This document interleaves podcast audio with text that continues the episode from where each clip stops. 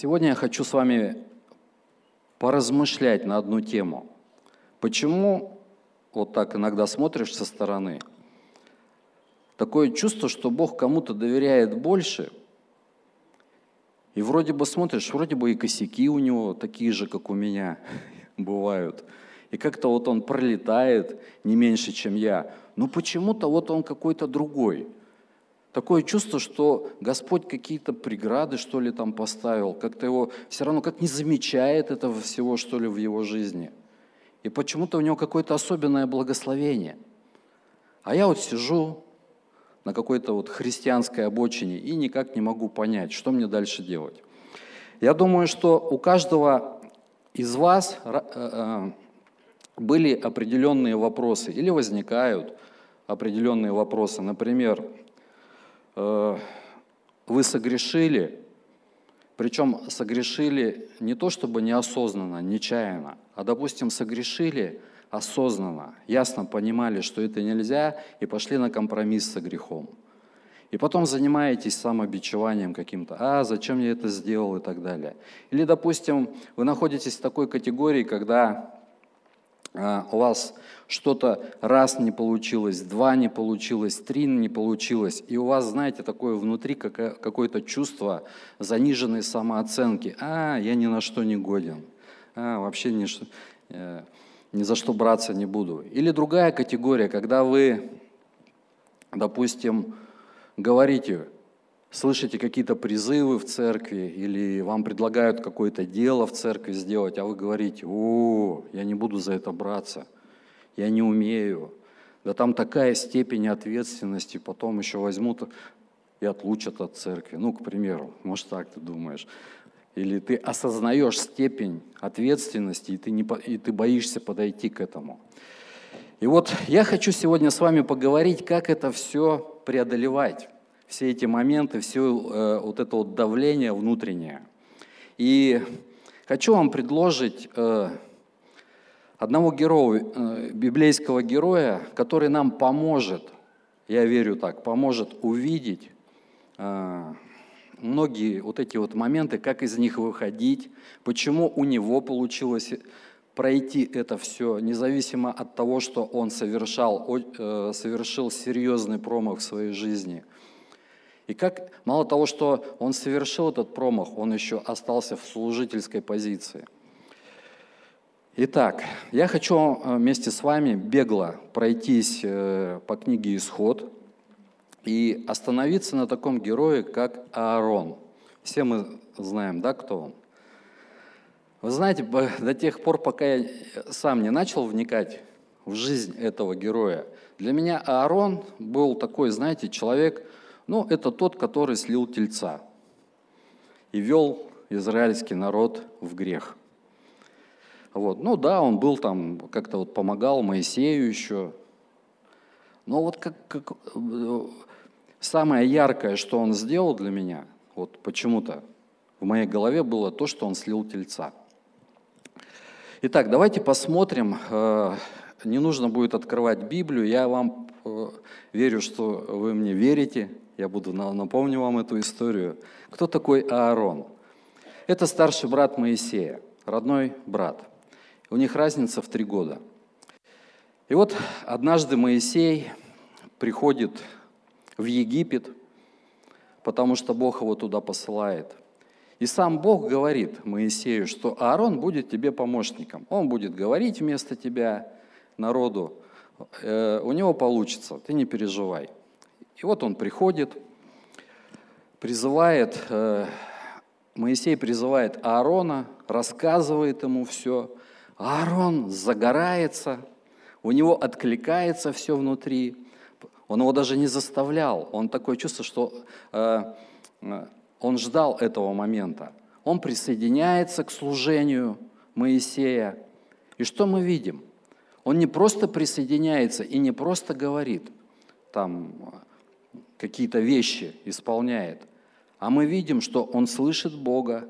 Бог через Аарона совершает чудеса конкретно. То есть совершает чудеса, он э, когда Бог разговаривает с Моисеем, Он и Аарону тоже говорит, он слышит голос Божий.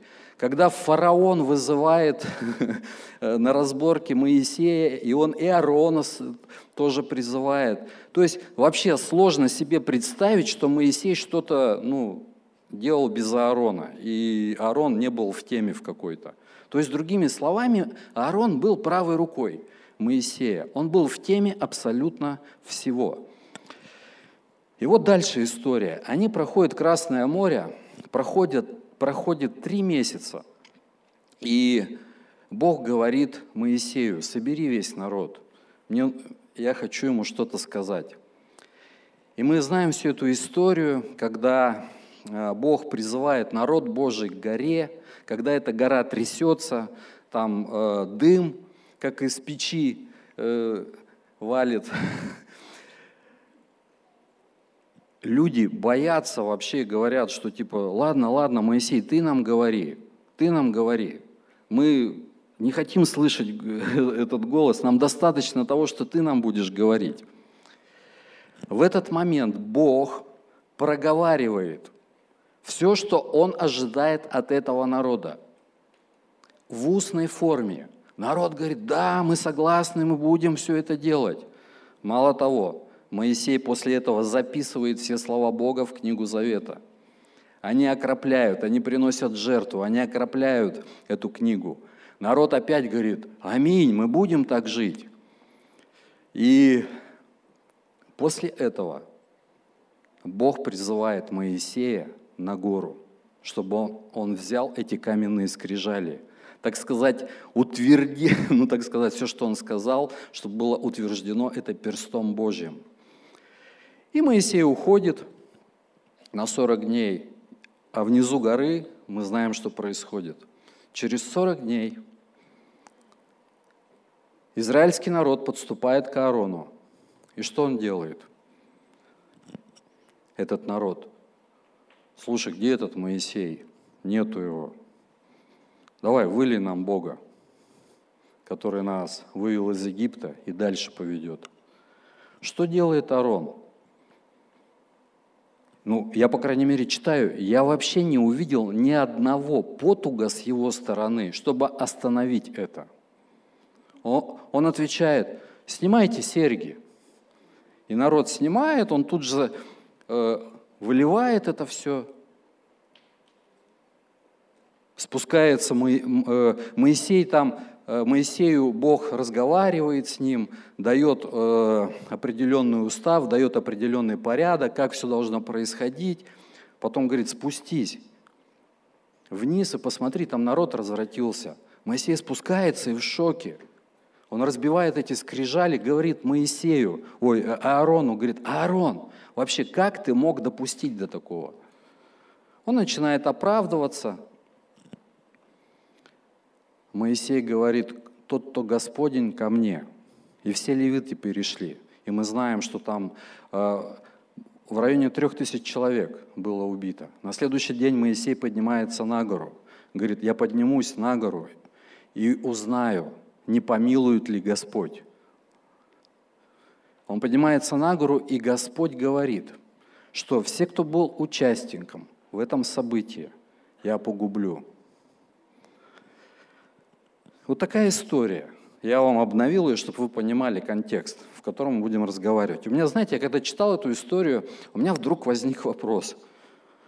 Подождите, а почему Аарон-то не пострадал?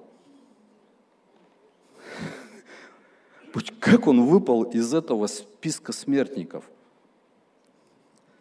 Мало того, что он выпал из этого списка смертников, Бог его еще, зная его наперед, там Моисею на горе сказал, что это будет мой священнослужитель. Он, его дети, род его. У меня так внутри как-то что-то не сходилось. Я думаю, почему так? Почему Аарон минова, Аарона миновало это. Почему он не оказался в числе этих трех тысяч, которых э, убили первый раз? Почему Бог сказал, что все, кто был участником всего этого, он погубит, а его не погубил? И вы знаете, мне стало интересно, я начал размышлять дальше.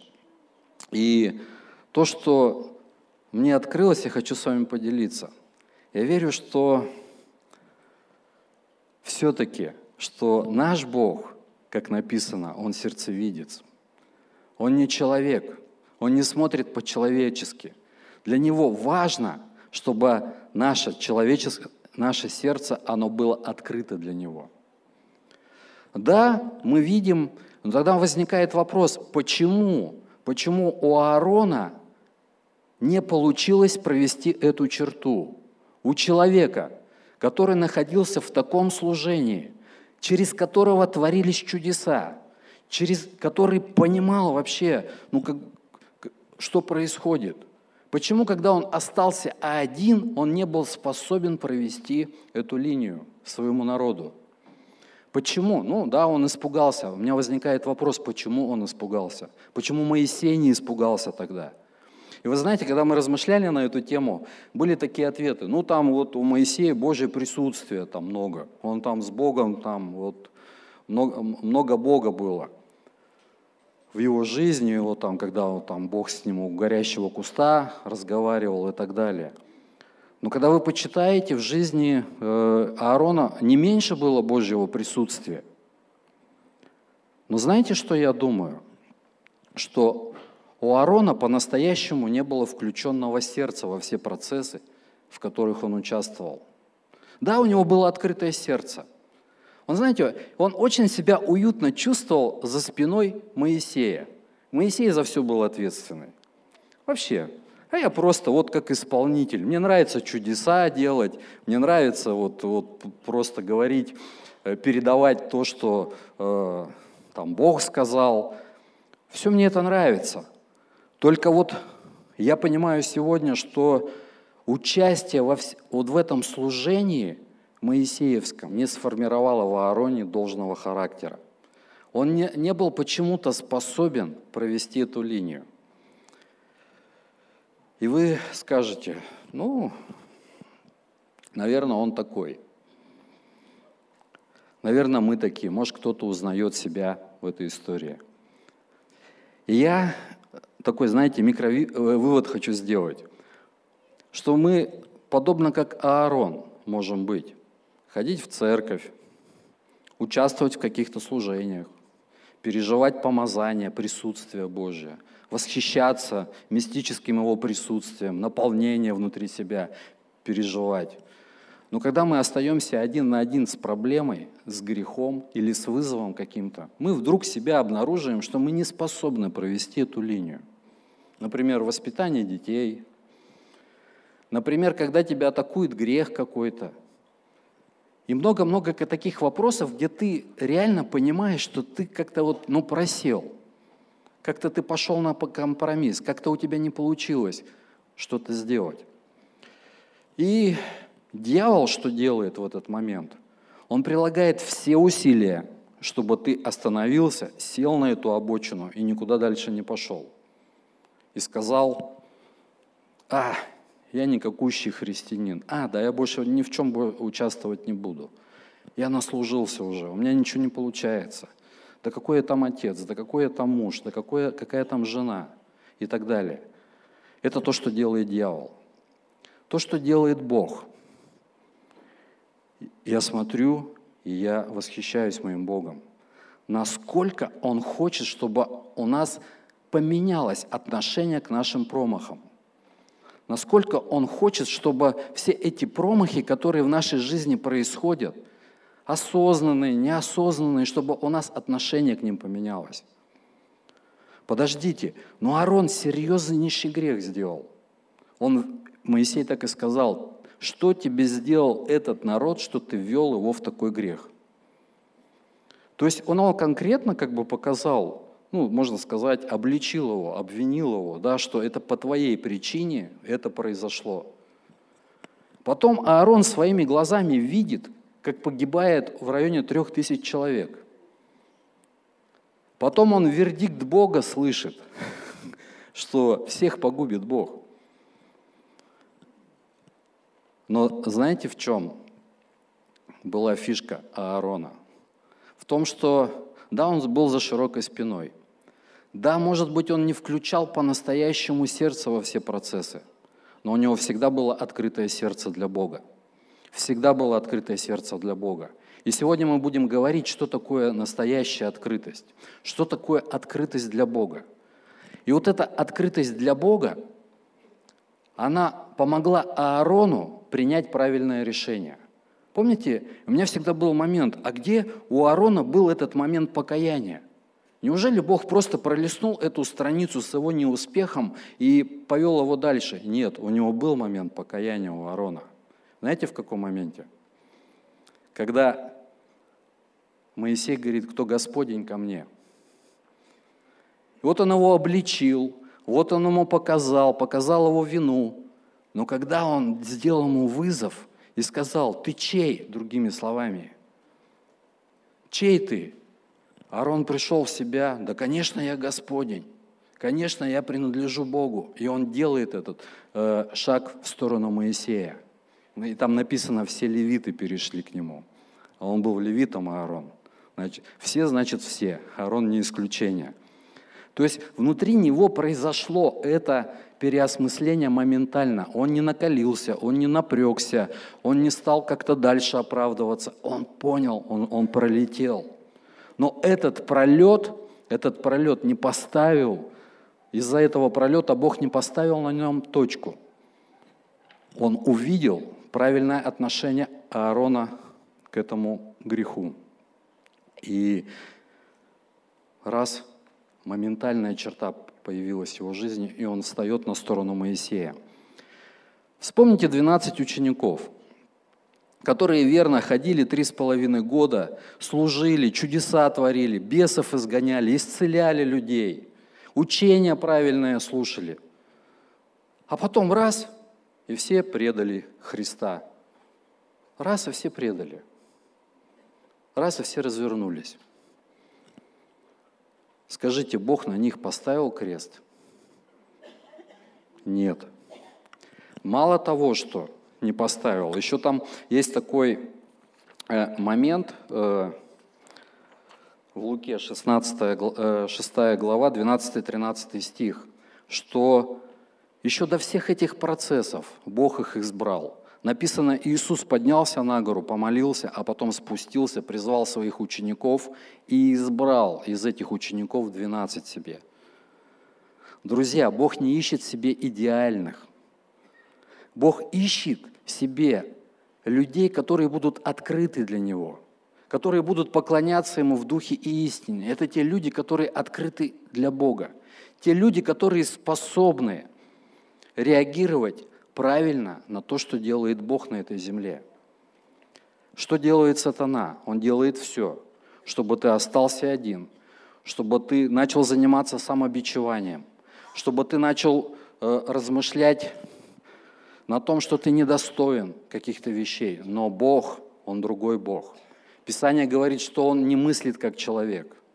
Это, помните, э, этот текст взят из первого царств, когда э, Самуил выбирал, э, когда Самуилу Бог показывал Давида как будущего царя. И он такой смотрит, сам Самуил, у которого богатейший опыт служения. Он уже, ну, поверьте мне, у него было маленько такое чуйка, как мы говорим, да, э, различать людей. Смотрит на Давида, чего там Бог в нем увидел, вообще не понял. Его даже, он никакого авторитета в семье-то не имеет. Его, про него вообще забыли. А Бог что говорит? Слушай, я не смотрю, как люди смотрят. Я смотрю на сердце. И вот ключ был именно в том, что Бог доверил Давиду это царство, в том, что его была расположенность, открытость, открытое сердце к Богу. И ты скажешь, слушаешь сейчас и скажешь, да, я открыт к Богу. Все нормально, пастор. Это про меня история.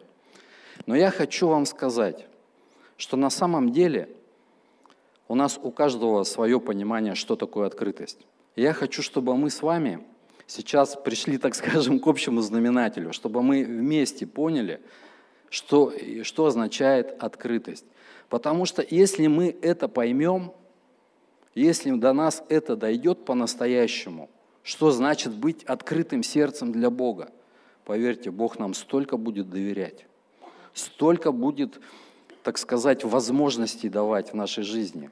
И вот смотри, э, я забил вообще, ну, по обыкновению в интернет, думаю, а что там словарь Ожегова нам говорит, э, есть ли такое слово? Представляете, у него вообще такого слова нету, открытость. У него есть слово «открытый». И вы, если почитаете там словаре, там оно очень скудно расшифровано, ну, как бы описано. Я читаю, думаю, ну, ну что-то знакомые слова какие-то. я такой думаю, листаю другие словари, ну нету опять. Я думаю, ты смотри, как дьявол опять постарался. Он сделал все, чтобы ты был максимально закрытым и никогда в этой теме ну, не варился, не шел в эту открытость. Он сделал все, чтобы ты как бы вот был сам свой собственный, варился в своих проблемах, решал, отвечал на все вопросы сам, которые у тебя возникают. Ну и, конечно, Бог тебе в помощь еще, сверхъестественный. И вот, идем дальше. Но читал, читал, я думаю, да ладно, неужели никто не дал никакого определения? И, на, и наткнулся на какое-то определение, оно мне очень понравилось, и я думаю, особенно молодежи оно должно понравиться. Вдруг кто-то увидел этот духовный принцип. Что такое открытость? Это свойство личности человека, который не скрывает свои чувства, эмоции и мысли. Максимально откровенен с новыми людьми. Открытие человек – это тот, кто легко и свободно делится информацией, говорит о проблемах, восприимчив, восприимчив к новым знаниям и подходам в работе. То есть, другими словами, который не сидит на месте. Он не говорит, ну, мне этого достаточно, то, чего я добился. Я хочу развиваться, я хочу дальше, я хочу меняться. И дальше. В современном мире умение открываться людям – становится базовой компетенцией, обеспечивающей ее обладателю определенное положение в обществе и конкурентное преимущество. Представляете, до кого-то дошел этот духовный принцип, и он выразил это. Это совершенно светский человек написал, который, наверное, прожил, который пытался этот механизм внедрить, и он видит, как это работает – он видит, что на самом деле это, это, это ключ. Это ключ к благословению. Это ключ к тому, чтобы у тебя был успех вместе с Богом. Вот я смотрю на Аарона, и я понимаю, для меня это, это колоссальный пример. Мне вообще было непонятно, а как, как, как он, видя ну, такие жертвы, такие, такие последствия после своего неправильного решения, в принципе мог остаться священником дальше – ведь ему же нужно было дальше проводить эти границы. Подожди, ты пять минут назад э, тельца слил, образно говоря, а завтра тебе нужно границы проводить. Так тебе же будут все тыкать и говорить, что ты неправильное решение принял. Из-за тебя люди погибли. Какой ты священник, куда ты нас поведешь дальше? Но, знаете, а Бог по-другому смотрел. Он видел сердце Аарона. Да, он не брал ответственность. Да, он не включал сердце во все процессы по-настоящему. Да, ему было уютно находиться за спиной Моисея. Но Бог, видя это сердце, он помог ему поменяться Аарону. И мы видим, что Аарон был готов для этих перемен.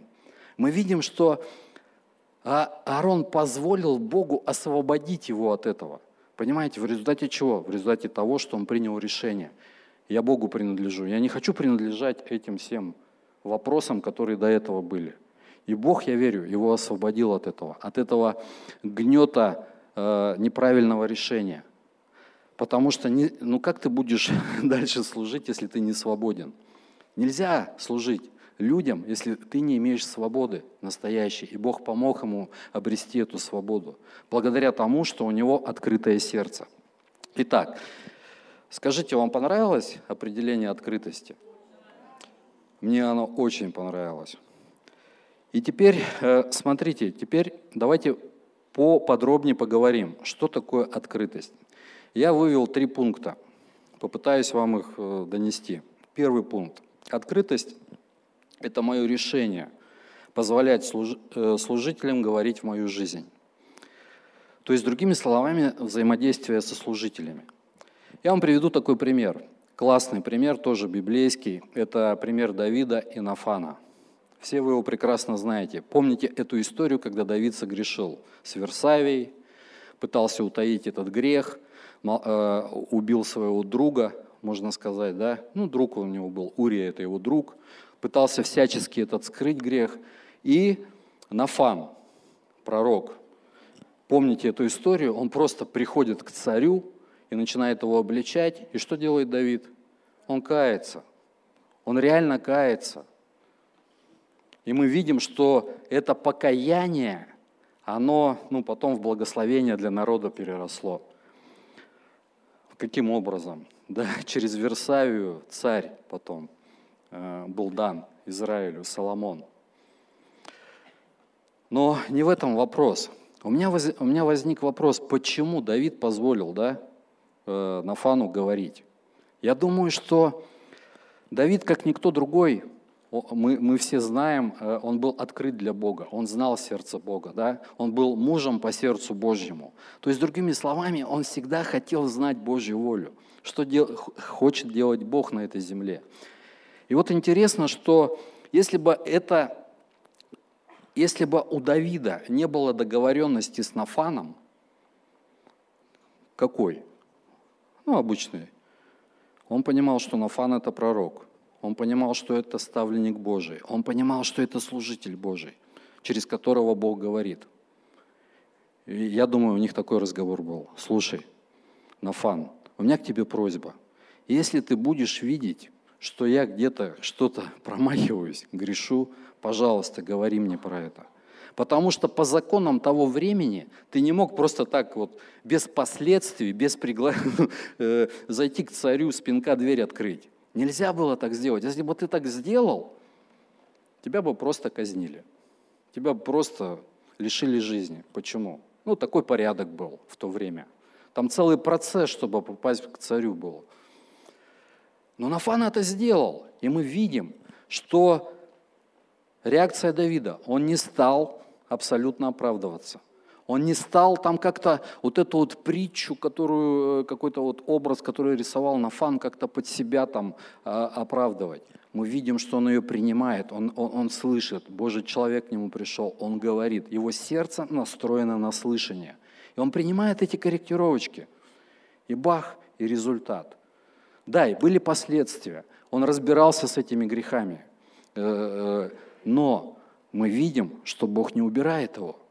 Бог продолжает э, доверять Давиду. Бог продолжает действовать через Давида. Видите этот момент? Как, как важно, как важно э, иметь вот это открытое сердце. Как важно, чтобы в твоей жизни был служитель, который говорит в твою жизнь и показывает какие-то тебе э, слепые зоны. Я, я вам э, до сих, э, хочу про себя сказать, что у меня до сих пор это так происходит. У меня есть это решение. У меня есть это решение, когда, э, если ко мне любой подойдет, допустим, я согрешил, и ты кто-то видишь, ко мне подойдешь, скажешь, я приму однозначно это. Я, я готов меняться, я хочу меняться – если мне вдруг какой-то служитель показывает мне какие-то слепые зоны, я молюсь также, говорю, Господи, а, а, а, а что происходит? Открой. Я хочу меняться. Почему? Потому что я не хочу быть на этой обочине христианства. Я хочу жить так, чтобы Бог мне доверял. И доверял еще больше. И это, это важный момент. Потому что суть не в том, что ты промахнулся, а суть в том, как ты относишься к своим промахам. Позволяешь ли ты Богу работать с собой, со своим сердцем.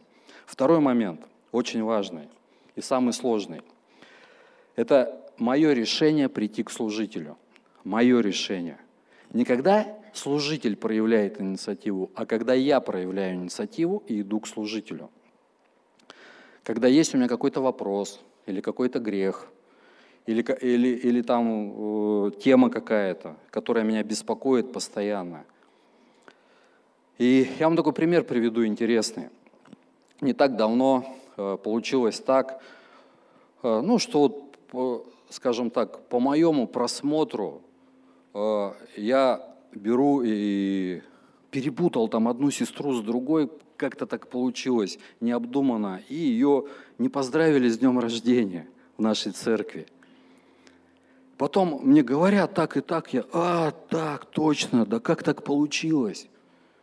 Ну и служителям, служителям говорю, давайте там, пожалуйста, выровняйте все и скажите, что вот так вот ошибка произошла.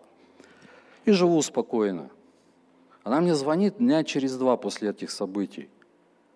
И говорит, а вы что, меня из церкви исключили? Я такой думаю, да нет.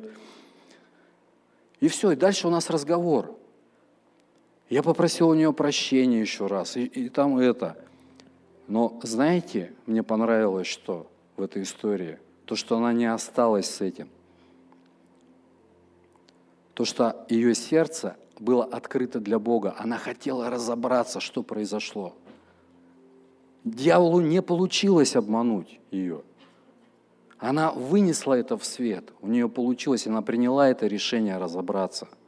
Друзья, вот это я понимаю инициатива. Когда у меня есть решение и желание разобраться, что происходит. Я перестаю всех обвинять вокруг. Я не ищу крайних. Причем тут пастырь, причем тут служитель, причем тут муж, причем тут жена вообще, причем тут сосед. Господи, что происходит? Это мое решение, я хочу разобраться. Я иду и разбираюсь. И приходит свет, и приходит благословение, и э, любовь Божья тогда соединяет. И третий момент. Открытость – это мое решение следовать дальше за Богом. Многие люди говорят, что ну, а я так-то открытый, все хорошо. Только вот никуда не пойду с вами. Я открытый к Богу, все хорошо, но я как бы вот не с вами. Я вот тут сбоку припеку. Друзья, настоящая открытость, настоящее открытое сердце для Бога, оно готово следовать дальше. Вот ученики они пошли дальше, хоть и все ошиблись. Почему они пошли? Потому что они последовали за Иисусом дальше. Не потому что у них до этого что-то получилось или не получилось. Не потому что у них, они были там какие-то самоуверенные. Они понимали, каждый из учеников понимал, и Аарон в том числе, что я не останусь. Я хочу участвовать дальше в деле Божьем. Я пойду дальше за Богом. Знаете, когда э, пять тысяч человек развернулись от Иисуса после его фразы, э, когда он предложил, говорит, пейте кровь мою, ешьте плоть мою. Пять тысяч человек развернулось. Говорит, как такой бред вообще слышать можно? Что ученики ответили? Господи, а мы никуда не пойдем, потому что мы знаем, что у тебя глаголы вечной жизни. Все. Вот так же, я думаю, настоящая открытость, она стимулирует меня дальше идти за Богом, даже если мне что-то непонятно, даже когда мне что-то не по-моему, даже где-то что-то я услышал, какие-то бредовые вещи, как мне кажется, со стороны э, духов, э, духовной власти. Но у меня есть решение, я открыт для Бога. Я потом разберусь, Бог мне откроет – Понимаете, про что я говорю? Но я хочу постоять на втором пункте, потому что я считаю, самый проблемный пункт – это второй. Когда я должен проявить инициативу. И я, я понимаю, что это самый сложный. Мы можем пойти в тайную комнату, помолиться там, отдать все Господу, там, это, это вообще не проблема. Потому что мы знаем, Он нас не видит, по большому счету. Физической руки нету никакой. И все. И мы просто поговорили с Богом и, и вышли из э, комнаты молитвенной. А здесь же надо идти к человеку.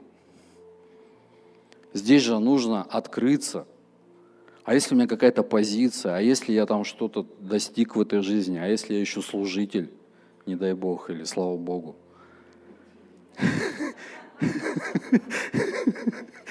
То есть, то есть это же нужно процесс гордости преодолеть.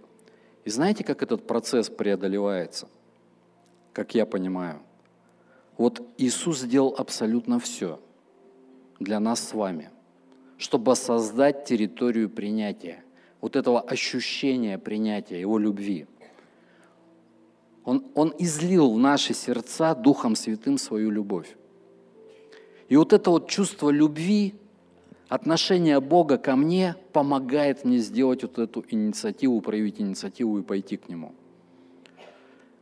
Все мы были детьми, и мы знаем, э, как воспитывали нас, э, каждого по-разному воспитывали родители. Согласны?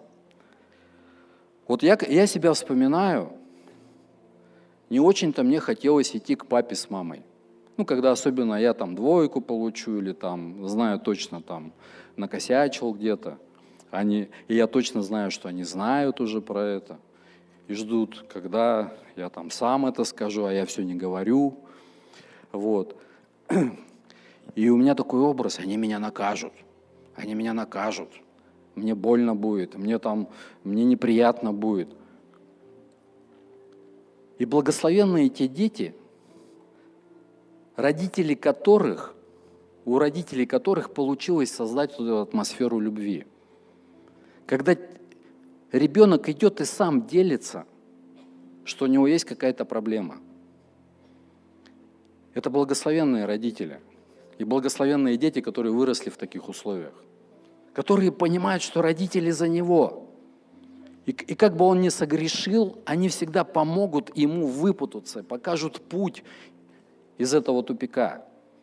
И он знает, что придя к родителям, да, будет, будет, будут вопросы, будут обличения, будет, может быть, какая-то дисциплина, но они точно знают, что это все будет в плюс. Вспомните блудного сына. Почему он пошел назад к папе? Почему бы ему, в принципе, не вернуться, ну, какому-нибудь богатому дядьке, который тоже имеет деньги, и наняться на работу? Почему он именно к папе пошел? А потому что он понимал, что папа, он примет. Папа, пусть даже не на моих условиях, но он примет меня на его условиях. Но эти условия будут самые лучшие условия для того, чтобы я поменялся, для того, чтобы у меня был успех и развитие в этой жизни. Я думаю, что, друзья, это, это ключ в этом. Я думаю, что вот эта вот открытость для Бога, это все-таки основной, так сказать, ключевой инструмент, который помогает мне лично, чтобы Бог на мне точку никакую не поставил. Помогает мне лично идти дальше вместе с Богом. Помогает мне дальше держать то, что Бог мне доверяет. Понимаете, про что я говорю? Поэтому, делая сегодня вывод в конце, я хочу вам, наверное, напомнить о том, что Бог нас очень всех сильно любит. Он Отец. Он не смотрит на твои неудачи, но это не значит, что ему нет дела до твоих грехов. Он смотрит на твое отношение к этому всему, что ты делаешь. Для него важно, чтобы у тебя отношение к неправильным вещам поменялось. Чтобы твое сердце было постоянно открытым для него, для его корректировок чтобы ты был способен всегда встать на его сторону, потому что ты дитё Божье, потому что ты Сын Божий. И даже если у тебя что-то не получилось когда-то, и даже если ты где-то когда-то приткнулся на, на чем-то, не останься на этой обочине духовной. Воспрянь духом, Бог тебя ждет. Если тебе нужно покаяться, покайся. Если тебе ну что тебе не хватает, дорогой брат, дорогая сестра, чтобы дальше следовать за Богом? Ведь Бог отдал самое дорогое, то, что у него было, своего Сына, Иисуса. Для того, чтобы у тебя сегодня была эта способность чувствовать Божье принятие, чтобы ты имел успех. Бог не ищет идеальных людей. Бог ищет открытые сердца для Бога, для Него. Данный аудиоматериал подготовлен и принадлежит местной религиозной организации христиан веры евангельской пятидесятников «Церковь Завета».